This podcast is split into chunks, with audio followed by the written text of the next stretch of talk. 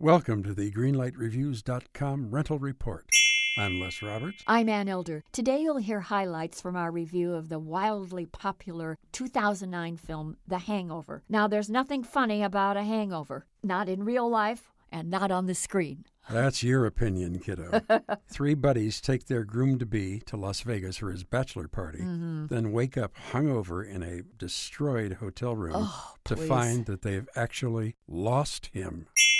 It's too bad that the writers went so off the wall and they really went over the edge. When a movie that has a good idea like this one, The Hangover, it's surrounded by goop and it's mired in filth. What happens is that the Enterprise nearly drowns in its own R rated muck. There are a couple of scenes that I disliked a lot, like the time that they're all arrested and abused by the police in Las Vegas. But for the most part, God forgive me, I laughed my head off. Well, you know, there's nothing wrong with baggy pants humor. I just think that sometimes they strained in the taste department. Okay, because of all the terrific acting, because of the good direction, I chose to ignore the overabundance of profanity, and I am going to give this a green light. There's enough R rated stuff in this movie to make the girls blush and the boys stand up and cheer. So it is a yellow light movie. Okay, green light from me and a yellow light from Ann Elder for The Hangover.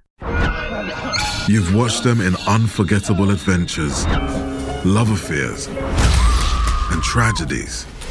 Now it's time to hear their own remarkable stories. From the makers of Death of a Rock Star and Death of a Sports Star, this is Death Ready of a Film Star. and action. Starring Heath Ledger, Marilyn Monroe, Chadwick Boseman, Robin Williams, Carrie Fisher, and Bruce Lee. Search for Death of a Film Star in your podcast app. You've seen them tell stories. Now it's time to tell theirs.